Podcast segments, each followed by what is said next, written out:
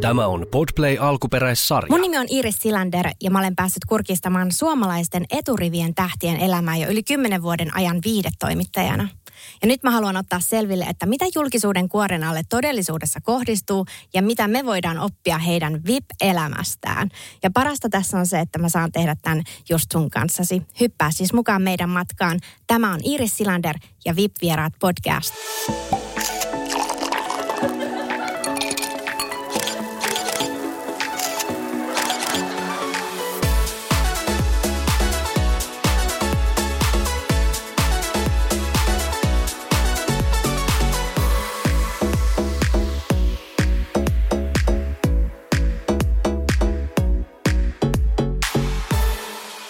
Ja tällä kertaa mulla on täällä vieraana siis todellinen moniosaaja, multitalentti. Hän on tunnettu radiosta ja T V:stä ja hän on myös entinen poliisi ja nykyään ratkoo riitoja ammatikseen. Tervetuloa Kristiina Komulainen. Kiitos. Kiva olla täällä. Ihanaa, kun tulit tänne. Ja ä, tietenkin sen lisäksi, että mä sanoin noin kaikki tittelit äsken, niin oothan sä kaikki, mikä motocross-urheilijaa, niin kuin muutenkin urheilet mm. paljon, äiti ja mun entinen esimies. Sekin vielä. Joo, aika usein kun kysytään, että okei, millä tittelillä, niin sitten mä aina sanon, että sanokaa, että ihminen. Että miten, miten voi niin kuin lokeroida mukaan jonkun ihmisen johonkin tiettyyn. Että miten paljon me ollaan loppujen lopuksi. Niin, no sä oot tehnyt niin monta, niin, niin. Sitten niitä titteleitä sieltä alkaa ilmestyä niin. Sitä myöten. Mutta Kristiina, mä haluan sanoa sulle tähän nyt ihan heti alkuun sen, mm. että mä oon tavannut sut silloin, kun mun ura on niin kuin ollut vasta aika alkukengissä. Ja mulle sä oot semmoinen henkilö, jonka mä näen, että sä oot vähän niin kuin nähnyt musta jotain, uskonut muhun, niin, niin, niin kiitos siitä, koska aina elämässä tarvitaan joitain sellaisia tyyppejä, jotka niin kuin näkee, että hei, että antaa niin kuin mahdollisuuden jollekin ihmiselle. Niin sä oot ollut mulle se. Kiitos. Ja tota, voit kiittää ja taputtaa ihan ittees. Sähän sen oot tehnyt. Että niin. Helppo täältä on tietyllä tavalla ollut huudella. Ja tuo pitää paikkansa. Näin on ollut. Mutta nyt mä sain sanottua, sen ympyrä on sulkeutunut. Ja kiitos. Ihanaa, kun sanoit. Ja mä arvostan sitä, että ihmiset näkee vaivaa esimerkiksi kiittää tai sanoa jostain asiasta. Tämä on tosi nättiä. Kyllä. Mutta sut on tunnettu pitkään mediassa ja kaikki alkoi sitten aikoinaan radiosta ja T V:stä. Minkälainen, minkälaiset noi hulinavuodet olivat sulle? Sä olit tietenkin, mitä, minkä ikäinen sä oot ollut silloin? Mitä mä oon ollut? Joku parikymppinen. Joo. Ihan pikkasen päällä. Joku kaksikymmentä kaksikymmentäyksi, mitä mä oon ollut, kun mä oon ensimmäinen, no mä olin joo, mä olin opiskelin silloin viestintää ja mainontaa ja oon ollut paikallislehdessä, mutta sitten kun mä oon tullut Helsinkiin, niin Radio Energia. Joo, se oli sulle se semmoinen, mistä kaikki niinku starttasi isommin. Joo, siitä se oikeastaan lähti ja olihan se aikamoista hulinaa. Jälkikäteen mä oon välillä naurattanutkin, että meitä saatettiin niinku lennättää jonnekin päin Suomeen ja jakaa nimmareita. Eikä? Kyllä, et jotenkin siis ollut ihan jotenkin älytöntä ja sairasta se silloin, mitä me on niinku tehty. Ja siis niinku, että radiojuontajia, tulkaa kyllä. Katsomaan radiojuontajia. Kyllä. Semmoista ei ihan tapahdu nykypäivänä. Ei, ei, ei. Ja tota, kyllä mä niinku oon sitä miettinyt ja niin mä yleensä sanonkin, että ei kukaan ole julkisuudelle immuuni. Että kun se tulee, niin siinä jotain tapahtuu joka tapauksessa. Että mennään vähän korkealle ja sitten sieltä tullaan alas ja sitten se tasaantuu jossain vaiheessa. Niin kyllähän se tapahtuu. Elikkä nousi hattuun. Kyllähän se jollakin tavalla niin kuin se vaikuttaa sun. Eihän se ole tervettä. No kelaa nyt, että se le- sut lennätetään niin. Jonnekin jakaa nimmareita. Niin se ei ole ihan normaalia. Niin kyllä siinä jotenkin vähän niin kuin pää menee sekaisin. Miten se näkyy sitten siinä sun meiningissä se, että mm. nyt on vähän korkealla? No mä ehkä sanoisin tällä tavalla, että mä en ole ollut pahimmasta päästä. Mutta kyllä varmaan jotain semmoista, jotain tiettyjä vivahteita. Teitä varmaan niin kuin lähipiiri on niin kuin huomannut, kyllä mä, kyllä mä uskon. Lähipiiri meni kokonaan uusiksi. Ei mennyt lähipiiri uusiksi ollenkaan, mutta totta kai tuommoiset niin kuin vaikuttaa Joo. ihmiseen. Ei, ei, ja just se ajatus siitä, että kukaan meistä ei ole immuuni sille. Niin.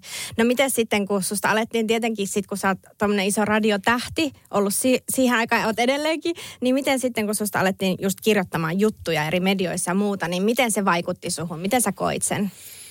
Oh, voi vitsi, kun pääsis hyppäämään oikein niihin saappaisiin. Kyllähän se suhtautuminen on silloin ollut ihan erilainen. Ja totta kai se on niin kuin vähän silleen absurdiakin, että yhtäkkiä olet jossain lehden kannessa ja, ja, ja tota, mitä siinä tapahtuu. Ähm, no, niin kuin jotenkin sanoin, niin, niin jollakin tavalla äh, se vaatii aika joko jykevän ympäristön tai omalta aika vahvaa reflektointia sen kanssa, että se ei, ei vie liian pitkälle mennessään.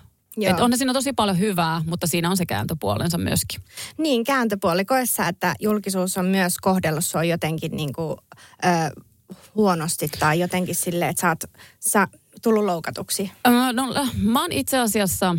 Mä, mä oon pitänyt tiettyjä asioiden suhteen aika tiukkaa rajaa, että mistä mä puhun, ja ei, mutta tietyllä tavalla mehän ei hallita ikinä sitä tilannetta, että mistä kirjoitetaan.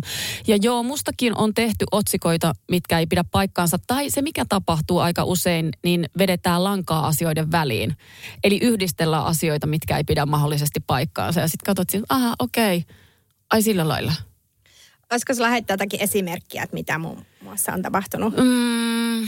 Sut on nähty jossain jonkun kanssa ja sitten on vedetty niin kuin, että tässä olisi mukaan jotain. Musta ei ole hirveästi ton tyylisiä Jaa. juttuja tehty. Että kyllä mä niin kuin, kyllä mä, kyllä, kyllä mul, niin kuin pääasiassa mulla on semmoinen olo, että aika hyvin on mennyt ton puolen kanssa. Mutta ehkä se ajatus siitä, että sitä ei voi kontrolloida. Niin, että sitten se mitä on tavallaan ehkä sanonut julkisuuteen tai laittanut, niin sä et voi päättää sitä, että mitä mieltä muut ovat siitä asiasta tai että miten Joo. siitä niin kuin, tiiäks... Joo, ja siitähän joutuu päästäänkin irti, kun sitten on niin kuin tuhansia ja tuhansia ihmisiä, jotka on jotain mieltä, niin siitähän on pakko päästää irti julkisuuden kanssa, että sähän et voi enää ollenkaan ajatella, että okei, okay, että nyt mä yritän korjata tai jotenkin tuolle Iirikselle, no et mm. sä voi, kun niitä on tuhansia. Sitten sit sä vaan joudut ala, alkaa elää sen kanssa, että ihmisillä on tämmöisiä mielipiteitä, musta ne ei välttämättä pidä ollenkaan paikkansa ja tällä mennään. Enkä mä vois sille enää yhtään mitään. Niin. No pitkään sut sitten äh, tunnettiin nimenomaan just radiossa ja teit T V:ssäkin paljon isoja tota, produktioita. Mutta sitten jotakin tapahtui. Sä niin kuin jätit media-alan ja lähdit niin kuin mm. ihan muutoksen tielle. Ja tässä kohtaa mä haluan sanoa sen, että silloin kun mä tunsin sut näissä kohti- kohtaa ennen kuin sä sit lähdit uusiin opiskelupaikkoihin, niin sä kerroit, että sulla on elämässä vähän tämmöinen niin kuin kolmen vuoden sykli. Että sä jollakin tavalla niin kuin muuntaudut tasaisen väliajoin. Onko me juteltu silloin? Sä oot silloin Mahtavaa. sanonut tälle, että sulla on niin kuin tämmöinen, Joo. että sä tykkäät muuntaa sun elämää, että sä aika rohkeasti valitset. Joo. Onko sulla vielä tämä sama? No se ei ole kyllä ollut kolmen vuoden. Musta tuntuu, että se on ollut seitsemän vuoden nyt niin kuin tämän ahkan luominen. Ja tota, äh, ehkä sen mä korjaan tässä vaiheessa, että mä en jättänyt media-alaa. Ja, ja sen mä sanoin aina sit kaikille toimittajille, että mä oon jättänyt. Mutta kun haetaan tätä vastakkainasettelua ja sä et niin kuin, että kaikki on kauhean dramaattista. Mä aina korostin sitä. Joo. Ei, kun mä levennän uraa. Aivan. On se, mitä mä teen. Ja, ja lähden hakemaan uudenlaista osaamista. Joo. Oli niin kuin se oma ajatus siinä. Mutta just tämä, että... Hylkäsit median. Niin kuin pitää aina jotenkin, se, se on tietenkin, se on harmillista. Ja se mikä on harmillista myös tosi paljon haastatteluissa ja mitä mä nytkin joudun tosi paljon miettimään, että okei, tuolla joku toimittaja sormet syyhyten miettii, että mitä se seuraavana kirjoittaa, niin se on harmillista myös, että julkisuuden henkilönä ei voi antaa, ei voi kommentoida tiettyihin asioihin oikeastaan ollenkaan, koska sä tiedät, että ihan miten päin mä tämän sanon, niin tästä irrotetaan joku lause. Niin tietyllä tavalla ollaan myös umpikujassa niin kuin haastattelijoiden ja haastateltavien suhteen, koska se vääristellään niin usein myöskin se kokonaisuus. Niin varmaan ihmiset ehkä haluaisikin jostain asioista puhua jopa enemmän, niin. mutta ne tajuaa, että mä en pysty, koska tästä irrotetaan vaan toi. Mutta tämmöinen podcast on silleen, siinä mielessä niin kuin koen, että se voi olla jopa parempi, koska tässä me kuullaan se sun kokonaiskuva siitä asiasta. Tämä ei ole sellainen niin kuin kirjoitettu teksti, vaan tässä voi kuunnella alusta loppuun asti tavallaan sen sun tarinan. Niin... Näin mäkin koen, että eri asia ja, ja sitten kun se litteroidaan tietyllä niin. tavalla, ei ihan litteroida, mutta se tulee tekstiin, niin sitähän jää tiety, tietysti tosi paljon nyansseja. Joo. Ja sitten sä oot niin kuin itse kertomassa sitä asiaa. Kun... Kyllä. Niin. Niin. Toki tästäkin voidaan irrottaa ja, ja sehän se on niin kuin se surullinen Joo. puoli. Pelottaako sua nyt se, että et, et, sä, koetko sä just mm. nyt silleen, että sä et ehkä voi sanoa aina, ihan aina. Joo. Ja mä väitän, että suuri osa, jotka on julkisuuden kanssa ja haastatteluiden kanssa olla tekemisissä, niin joutuu koko ajan miettimään sitä. Et vaikka olisi jotain esimerkiksi yhteiskunnallisia asioita tai muuta, mihin ehkä haluaisi antaa joku kommentti, mutta kun sä tiedät, että jos mä kommentoin, niin toi pieni osa nousee otsikkoon. Ja, se ei ole, ja, ja sit se on taas vinksallaan se koko juttu. Niin sit sä koet, että mun on parempi olla kommentoimatta tähän yhtään mitään. No niin. Pystyykö sä kommentoimaan siihen, että kun sä, äh, miksi sä halusit lähteä laajentamaan äh, sun työuraasi tuonne poliisin suuntaan? Öö, mä halusin osata, äh, no itse asiassa ennen kuin mä menin äh, poliisiammattikorkeakouluun, niin mä opiskelin sovittelijaksi. Eli mä olin restauratiivisen oikeuden äärellä. Ja sen jälkeen vasta menin sit opiskelemaan tätä formaalin oikeuden puolta. Ja kyse on, mä en osaa tarkalleen sanoa, ei mulla ollut siinä vaiheessa mitään semmoista visioa, mutta nyt palaset alkaa niin kuin loksahtaa. Mä halusin niin kuin laajentaa omaa osumista ja tietyllä tavalla on mennyt niin kuin semmoisen kutsun, että okei, tänne suuntaan mun kuuluu mennä. Ja nyt kun mä katson tätä viimeistä seitsemää vuotta, niin mä tajuan, että ei hitto, nythän nämä alkaa loksahdella nämä palaset. Ja tällä hetkellä mä opiskelen sitten filosofian maisteriksi pääaineena viestintä ja vuorovaikutus. Ja mulla on kaiken tämän äärellä, niin kuin mistä mä nyt puhun tällä hetkellä. Joo, mutta sulla oli siis jonkinnäköinen visio jo olemassa, kun sä hait tietenkin sinne poliisikouluun ja lähit opiskelemaan sitä alaa, niin joku semmoinen suunta, että mi- mitä Joo. sä haluat tehdä, Joo. niin mikä sulla oli niin kuin se päämäärä siinä, silloin, mitä sä niin kuin ajattelit? Ihan että... ykkösenä siinä vaiheessa se, että mä haluan oppia jotain sellaista, mistä mä en tiedä riittävästi ja myöskin niin kuin kartuttaa sitä omaa yhteiskunnallista näkemystä, että mitä mä koen tämän kokonaisen ja opiskella jotain sellaista, mitä mä siihen vaiheessa en ollut vielä opiskellut tai osannut. Ja tuoda ihan uudenlaisen näkemyksen tähän mun osaamiseen. Joo. No miten sitten, äh, milloin sä valmistuit poliisiksi?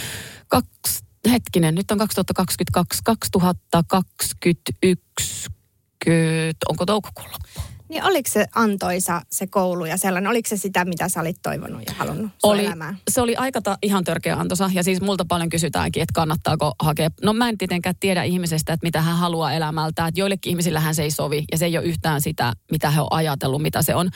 Mutta mä luulen, että tällä myöskin iällä, niin mä olin aika tarkkaan niin kuin käynyt sen, että okei, mitä puolia siinä mahdollisesti on, niin ei tullut mitään semmoista yllättävää, että ai tää olikin tällaista.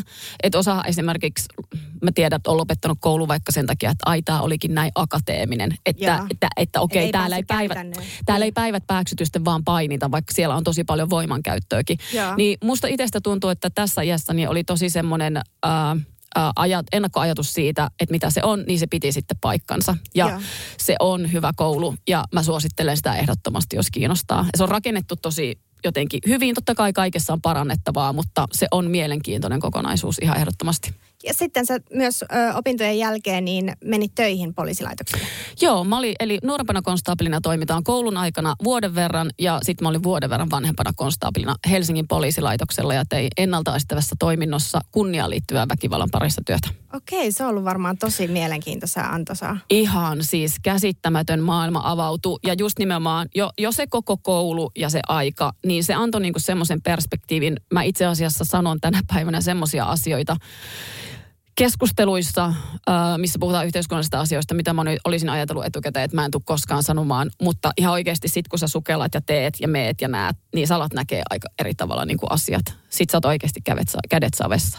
Miten se muutti sua, sinua niin kuin, ja sun omaa ajattelumaailmaa, vai mm. muuttiko jollakin tavalla? Mm. Se, että kun sä oikeasti näet, että miten, mitä muutti, se niin kuin, pahimmillaan voi olla. Muutti, elämä. muutti. Ö, tiettyjä yhteiskunnallisia asioita en edes välttämättä sano nyt tässä, koska just, ne on just niitä asioita, että meidän pitäisi paneutua niihin tosi Joo. kunnolla, että sit jos se vaan asiayhteydestä. Mutta muutti myös mua. Ö, tähän kuulostaa tosi pieneltä, mutta esimerkiksi se, että miten poliisin, niin sun täytyy kyetä menemään niin kuin vaikka iholle. Ja sehän on, se on vierasta niin kuin mm. meidän normiyhteiskunnasta. Miten se kuuluu pystyä tekemään vaikka turvallisuustarkastus ja mennä iholle ja käskyttää. Niin, ja semmoistahan just ei saa mennä työyhteistoisen iholle, kun sit heti sä saat et, jotain, että elää koske. Ei, ja munhan niin. täytyy haaroväliä ja rintoja myöten niin kuin esimerkiksi tutkia ihminen. Niin si- tämmöisissä asioissa siinä oli tosi paljon, tämä on nyt tässä tosi Joo. pieni detalja, niin siinä oli niin kuin semmoinen, että onhan mä aika määrätietoinen ollut aina ja semmoinen, mutta tietyllä tavalla se puoli itsestä vielä niin kuin jykevöity jotenkin. Ja että, no enhän mä usko sellaiseen niin kuin esimerkiksi johtamistaidoissa, niin kuin että se on ylhäältä alaspäin ja niin kuin tietyllä tavalla monissa yhteyksissä semmoinen tietty hierarkisuus ei toimi, mutta sitten taas poliisin työssä tilannejohtaminen esimerkiksi. Siinä täytyy olla tietyt roolit ja mennään tiettyjen, niin se oli tosi mielenkiintoinen kokemus myöskin. Joo.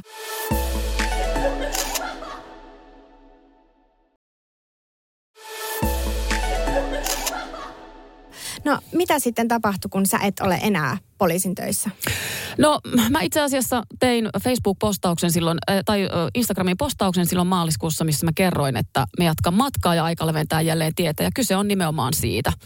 Ja mä oon huomannut sen, että jos joku julkisuudessa tekee jonkun muuvin ja sanoo, että tää on näin, niin sitä ei lähtökohtaisesti uskota. Vaan sit lähtee spekulaatio siitä, että eikö mikä tässä oli ja, ja mikä, eikö tässä olikin tämmönen, eikö tässä oli, eikö se oli just se, mitä mä kirjoitin. Mun on aika jatkaa matkaa. Ja Eli... mun on aika laajentaa lisää mun polkua. Eli jotkut mediat hän otti siinä kohtaa esille sen, että sä oot saanut potkut. Niin mistään tämmöisistä ei ole ollut kyseessä. Mulle tarjottiin vakkaripaikkaa. Okei. Ja kun mä läksin, niin mulle sanottiin, että sä oot aina tervetullut tänne. No mistä sä luulet, että sitten tämä väärä ne, narratiivi, joka, josta on kirjoitettu, niin mistä se on sitten lähtenyt tulemaan? No, mä en ole hirveästi seurannut sitä keskustelua, mutta mä oon käsittänyt, että enemmänkin osittain lähtökohta ei ollut siitä, että potkut, vaan se, että oli vedetty niin kuin vähän linjoja suoriksi ja yhdistelty asioita. Ja yksihän, kun me puhutaan vuorovaikutuksesta, niin yksi meidän tämmöinen tyypillinen ongelma on se, että meillä on olettamuksia. Haluttiinpa me tai ei, niin meillä on aina olettamuksia. Eli mähän vedän niin kuin asioita yhteen. Ja se johtuu osittain siitä, että mä haluan olla kontrollissa, mä haluan pystyä lokeroimaan. Kuka Iiris? Okei, se on tuossa lokerossa. Ja, ja kun mulla ei ole välttämättä siitä välistä sitä tietoa, että mi, o, mikä tässä on, niin mä teen sen omassa päässäni niin. Ja laitan sut siihen. Ja mä koen, että tässä kävi tietyllä tavalla samalla tavalla. Ja kyse oli osittain siitä, että on niin kuin uutisoitu siitä, että, että on tehty kanteluita tai valituksia, mutta unohti kertoa konteksti. Niin. Musta on tehty kanteluita ja valituksia, mutta tiedätkö mitä? No. Lähestulkoon jokaisesta poliisista tehdään. Aivan. Kukaan ei lähde kävelemään sieltä sen takia lähtökohtaisesti, koska kaikista tehdään.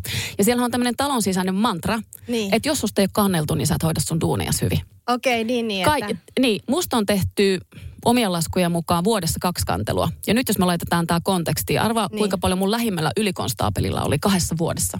No, kymmenen. Sata. Sata? Niin, nyt kun sä rupeat tästä okay. kontekstista miettiä tätä, niin oliko vedetty vähän linjat suoriksi? Joo, no varmasti toi oli, mutta se johtuu siitä, kun sä oot julkisuuden henkilö. Niin, niin sen takia sut halutaan laittaa sinne otsikoihin. Niin, niin halutaan sellaisia. laittaa, niin, mutta ei selvitetty, että mikä on todellinen konteksti, mitä niin. täällä on tapahtunut. Kyllä. Kuinka paljon sua ittees vituttaa, että tommoista... otsikoita on tuolla olemassa, kun sut googlaa, niin noi löytyy ekana. No mähän en ole tässä puolen vuoteen kommentoinut kertaakaan nyt ensimmäisen kerran koko tähän asiaan. Niin. Niin ei se nyt niin paljon ole vituttanut, että mä oon antanut vaan sille, että aha, no niin, siellä on taas vedetty mutkia suoraksi. Niin, että se ei ole niinku vaivannut sun sitä arkea tai semmoista, että sä oot... Ei. Niinku... eteenpäin. Niin, mutta eihän kukaan tommosista nyt ole silleen, että jippii, jihuu, niin. Täällä on taas vähän niin kuin täytetty tyhjää tilaa asioiden välissä. Ja tokihan me voitaisiin puhua myös tässä yhteydessä myös niin kuin median äh, tarkoituksesta. Niin. Onko sen tarkoitus kertoa, mikä asia on, vai onko sen tarkoitus aiheuttaa kohuja? Ja Ta- nyt voidaan miettiä sitä. Kyllä, ja tarkoituksena myös aiheuttaa klikkejä ja tehdä rahaa niin. mediatalolle, että saadaan niin kuin palkkaa. Niin, maksettua kyllä. myös. Että kyllähän tavallaan tämmöinen median lukutaito, niin me ymmärretään se, mutta ymmärtääkö se lukija välttämättä sen? Ja, se on, joo, ja se on tosi surullinen asia, että vastuutetaan lukija. Niin. Että se on lukijan vastuu, ei ole. Kyllä se on sen tarinan kertojan vastuulla. Ja, ja mun mielestä tämä on surullinen tilanne. Mutta nytten sulla on ö, uusi elämänvaihe meneillään. Ja o, ootas, onko tässä nyt mennyt kolme vai seitsemän vuotta? Se, taas seitsemän. seitsemän vuotta oli nyt o, niin kuin poliisipiireissä ja nyt sitten on taas uuden aika. Tai en, en ollut seitsemän vuotta siellä, mutta se kokonaan, musta tuntuu, että niinku se kun mä lähdin niinku laajentamaan, niin tää on ollut semmoinen niinku sykli, mikä, mikä tässä on niinku nyt mennyt. Kyllä. Ja nyt sä oot saanut opiskelupaikan, joka ei liity toimittajan työhön, vaan ei. Mihin se liittyy? Ei, eli viestintä, mutta ei journalistiikka. Mä, vaan vu- mä tutkin siis vuorovaikutusta ja opiskelen tän äärellä. Ja mä harrastustoimintana siis Jyväskylän yliopistossa teen maisteriohjelmaa. Mikä tässä vuorovaikutuksessa ja kaikissa näissä konflikteissa ja kaikissa tommosissa, mitkä on, voi olla ehkä vaikeita tilanteita jollekin, niin mikä siinä on sellainen, mikä niinku kiehtoo sua, että sä oot valmis hyppää sinne? No lähtökohtaisesti mä ajattelen itse asiassa konfliktit.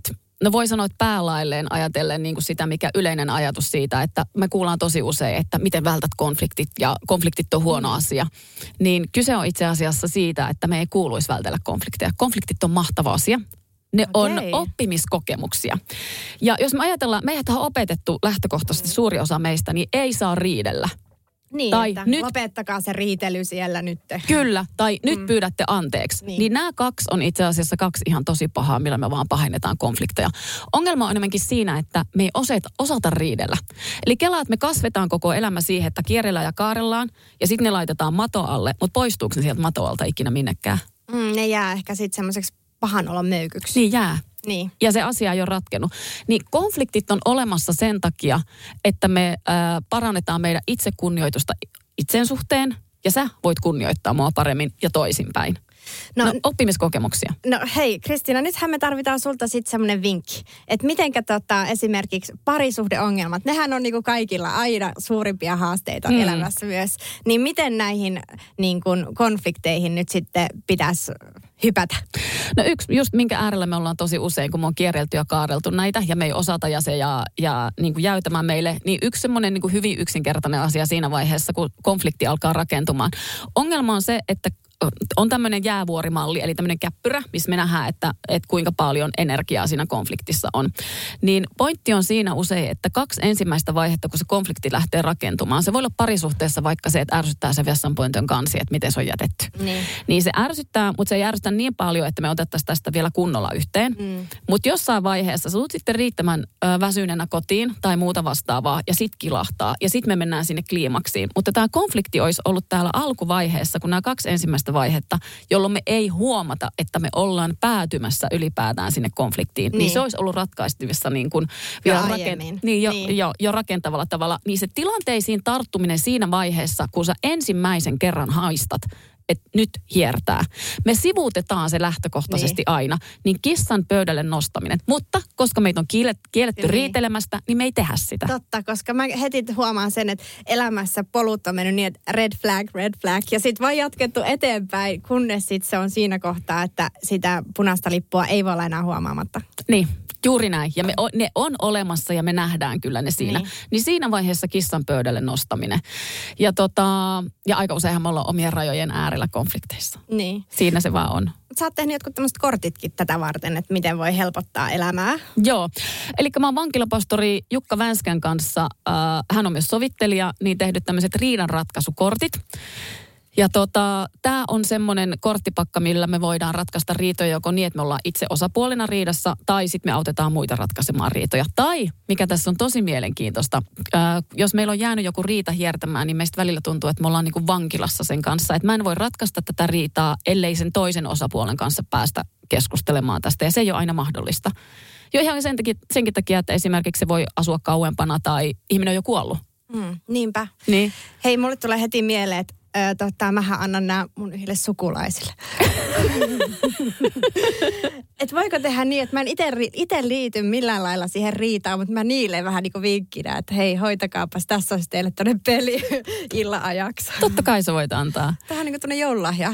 No se voi olla esimerkiksi joululahja, koska noiden korttien avulla, niin se nimenomaan kääntää sen riidan oppimiskokemuksiksi. Eli se negatiivinen asia on yhtäkkiä positiivinen asia meillä. Mm. Kristiina, mua vielä kiehtoo tietää sun tuosta tuommoisesta elämän asenteesta, että sä, sä niin kun oot ensin luonut mahtavan uran media-alalla ja sit sä tavallaan, niin kun, vaikka sä itse sanot, että sä et ole jättänyt sitä, mutta tavallaan niin kun vaihat ihan kokonaan toiseen alaan, niin sä, sulla on niin kun semmoinen kyky jollakin tavalla hypätä niin kun pois siitä mukavuuskuplasta. Niin joo, kun, varmaan. Että sä, et sä jotenkin niin kun tykkäät mennä sinne semmoiselle epämukavuusalueelle ehkä, pitääkö paikkansa? Uh, joo, varmaan, mutta en mä koe silti, että mä oon yhtään sen erikoisempi. Ja siis yksi, mikä ajatus osalla on esimerkiksi, että mä oon ihan hirveä hikari. Että niin. kun mulla on, mulla on siis seitsemän erilaista opintokokonaisuutta, mitä mä oon tehnyt, että toi on hirveä. Tää tulee yllätyksenä monelle, mm-hmm. mutta esimerkiksi yläasteen keskiarvon päästötodistuksessa mun keskiarvo oli seitsemän pilkku neljä. Okay. Ja se on vaatinut, siis musta on vaan ehkä sinnikkyyttä ja, ja mä en tajunnut silloin, mitä opiskeleminen on. Ja mä oon vasta aikuisena oppinut sen, niin mä oon vaan sinnikkäästi ehkä tehnyt asioita, niin se on varmaan se juttu. Mutta kyllä sussa on, täältä tulee vastalause, kyllä sussa on myös joku semmoinen erikoinen piirre, koska nyt mulle muistuu sellainen tapaus, että kun sä olit mun esimies, mm. mä heti kato paljastaa sun esimiestoiminta, sä olit esimies, me oltiin Miley Cyruksen äh, konsertissa. Joo. Ja se konsertti ei ollut vielä alkanut, niin Kristiinapa keksi, että nytten ruvetaan tekemään täällä konsertissa tämmöisiä aaltoja, että se on semmoinen iso stadion, stadion tota, paikka, tämän. jossa on ihan hulluna porukkaa, ja yhtäkkiä sä menet roikkumaan sinne kaiteelle ja heiluttamaan käsiä ilmaan kaikille ihmisille niin, että sä saat sen koko stadionin tekemään aaltoja, kun sulle tuli tämmöinen idea. Niin tää kertoo jotain sun sellaisesta luonteesta, että sä oot valmis menemään niin kuin johonkin sellaisen jollekin tosi epämukavuusalueelle. Että kuka menee konsertissa heilumaan sinne kaiteelle tommosia juttuja. Että sä niin kuin hyppäät, sä laitat itses aika vaikeisiinkin paikkoihin. Ihan tosta noin vaan. Joo, ehkä se pitää paikkaansa. Kyllä mä varmaan teen niin kuin sitä niin kuin Et, en ole välttämättä mennyt sieltä, mistä aita on matalin. Mm. Sanotaanko näin? Siis hyvinkin. Niin. En osaa sanoa muuta. Niin, että sä oot niinku valmis hypähtämään sinne veteen, vaikka ei välttämättä osaisi uida.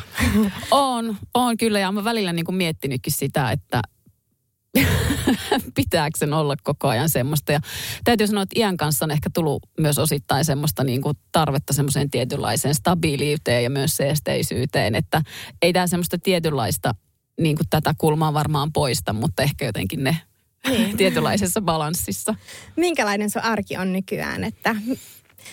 Miten sä elät sun arkea? Joo, no niin kuin mä sanoin, niin osa mun ajasta menee Jyväskylässä, mutta mä siis tietyllä tavalla harrastan sen tää, eli teen töiden ohessa. Ja tällä hetkellä, no se vuorovaikutus, mä koulutan myöskin ihmisiä ja organisaatioita toimivaa vuorovaikutuksia ja se konflikti äärellä. Ja mä rakennan tällä hetkellä, niin kuin mä sanoin, että mulla on se sykli, missä mä oon niin. ollut, niin mä oon rakentanut sitä koko ajan. Niin siinä alkaa nyt pikkuhiljaa palaset loksahdella. Teen jonkin verran myös median puolelle juttuja, mutta tietyllä tavalla, että kaikki tukee sitä niin. kokonaisuutta, niin kuin jos sä kykenet sivusta näkemään, että minkälaisen muutoksen mä oon tehnyt ja mitkä asiat, just se formaali oikeus, restoratiivinen oikeus, nämä niin. asiat. Me ollaan koko ajan, se on semmoinen niin kuin iso pallo, minkä sisällä mä liikun. Joo, entäs sitten henkilökohtaisessa elämässä? Oikein hyvin, kiitos. Okei, okay. Että sillä tavalla kohti sitten tämän vuoden loppua. No just näin. Hei, tämä on viimeinen kysymys sulle, Kristiina. Mikä sulle on sun elämässä luksusta? Hito hyvä kysymys. Mm. Voi, voisin sanoa tähän tosi monta juttua. Mm. Kyllä mä sanon, että semmoinen tietynlainen stabiilius kyllä. Sano ihminen, joka on vaihtanut koko ajan. Niin, mutta, ky- joo, mutta ne voi kulkea tietyllä tavalla niin kuin rinnakkain. Niin, no siis mä nyt konkretisoin tämän tosi pienen asian, mutta... Äh, Mulla on, mulla on tota jälkikasvu ja tota, mä tykkään sitten aina niin kuin jo vaikka päiviä etukäteen niin kuin käydä dialogia, että no mitä mä leiposin sitten tai mit, mitä mä laittaisin sitten viikon, mä laivon pizzaa esimerkiksi viikonloppuisin usein tai jonkun herkun, niin, niin nyt mä oon suunnitellut niin kuin monta päivää, niin kuin, että joo nyt se on tää omenapiirakka ja mä oon hankkinut ne jo niin kuin ne tarvikkeet pari mm. päivää aikaisemmin ja okei ja nyt mä sulatan tän ja nyt se on ja nyt mä oon aamulla jo nostanut sen piirakkavuonkin esiin, että sitten mä vaan tässä ilta. Niin, niin. Tämmöiset asiat on mun mielestä jotenkin niin kuin ihan mahtavia ja tää kuvaa sitä stabiiliutta myöskin mun elämässä. Kiitos Kristiina. Kiitos.